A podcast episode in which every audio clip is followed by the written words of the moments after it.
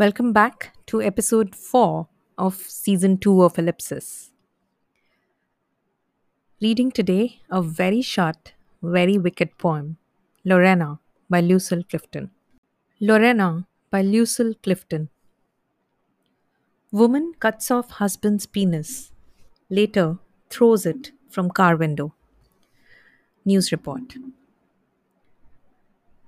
It lay in my palm, soft and trembled as a new bird, and I thought about authority and how it always insisted on itself, how it was master of the man, how it measured him, never was ignored or denied, and how it promised there would be sweetness if it was obeyed, just like the saints do, like the angels.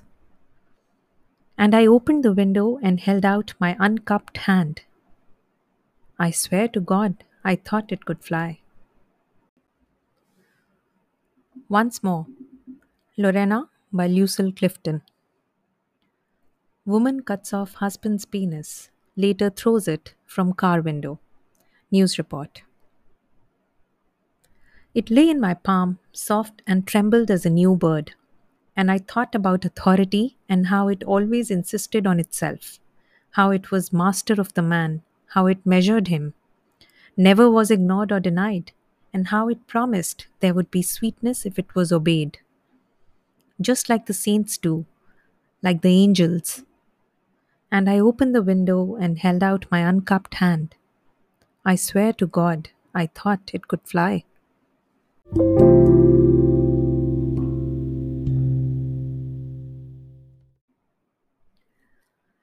If I were actually millennial and not just pretend millennial, I would now say, Ooh, burn.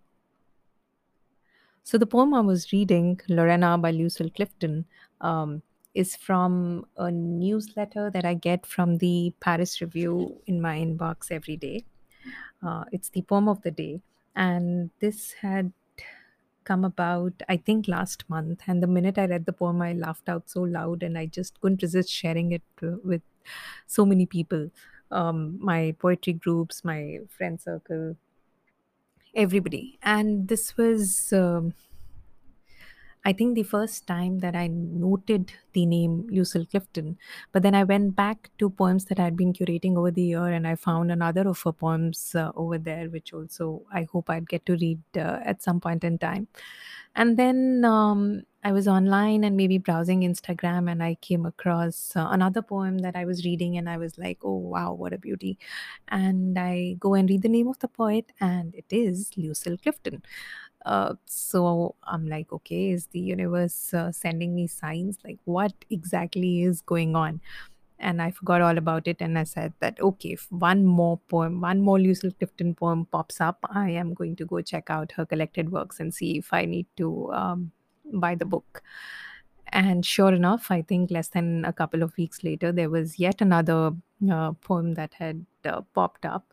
And uh, the, the next thing I did was I went up and I read her profile in a couple of places, and I just wanted to. I, I do that thing. I every time I enjoy reading uh, multiple works of a poet. I, I want to know who they are, what their lives were like, what their possible influences could have been, because um, I feel it adds uh, more layers to understanding uh, the work of any artist for that matter.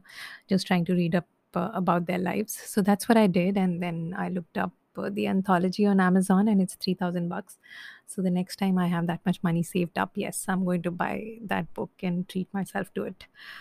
Mm, but um, aside from praise about the poet, poet um, aside, uh, this was Lorena was uh, the kind of poem that you read and you desperately wish that you had written.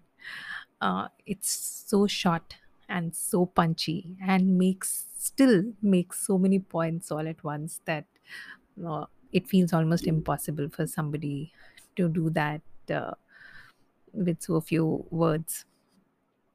Um, I hope you enjoyed the poem, and if you did, then whatever. And because I read it twice, I'm hoping that uh, you did get to see some of the layers that I'm talking about. And if you did, please do write to me and uh, let me know.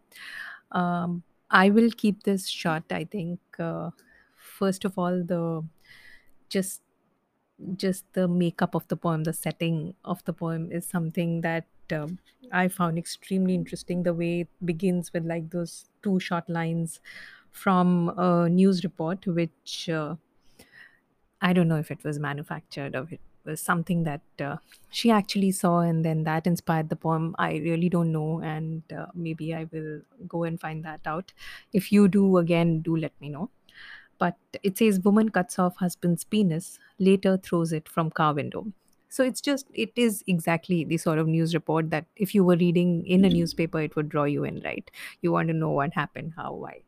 So um, that's how this poem begins. And then um, it goes on to like, it's almost comical. The first time you read it, it's almost comical. You're imagining her saying, her reading this, and then you're imagining uh, maybe um, the subject of the news report uh, driving. And uh, like, I always, when I read the poem, the picture that appeared in my mind was.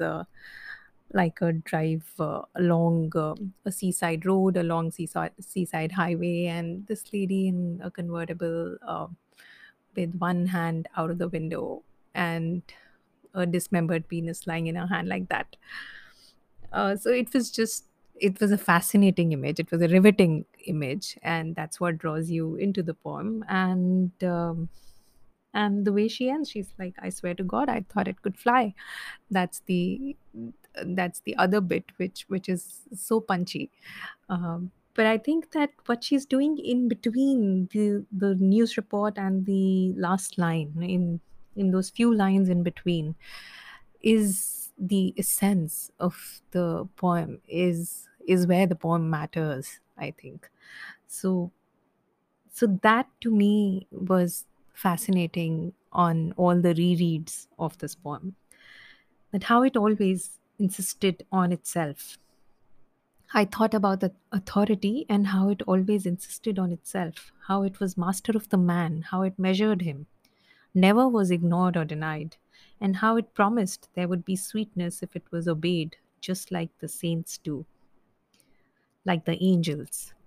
So she's very effortlessly uh, symbolizing um, using the penis to symbolize uh, everything that patriarchy i think has stood for. And uh, to make the point that you know the way uh, we have venerated uh, men and everything masculine for centuries together you would believe that this must be uh, something to be revered. It must be something with magical powers. And oh what is this? It doesn't it doesn't have magical powers. And uh, that that is that is what the poem said to me on both the first read and on my subsequent reads. And i'm not going to go into more details about the poem. I hope uh, if you had alternate meanings that you'd like to share i want to listen to those. But if not i do hope that uh, you derived uh, as many chuckles out of it as i did thank you see you again bye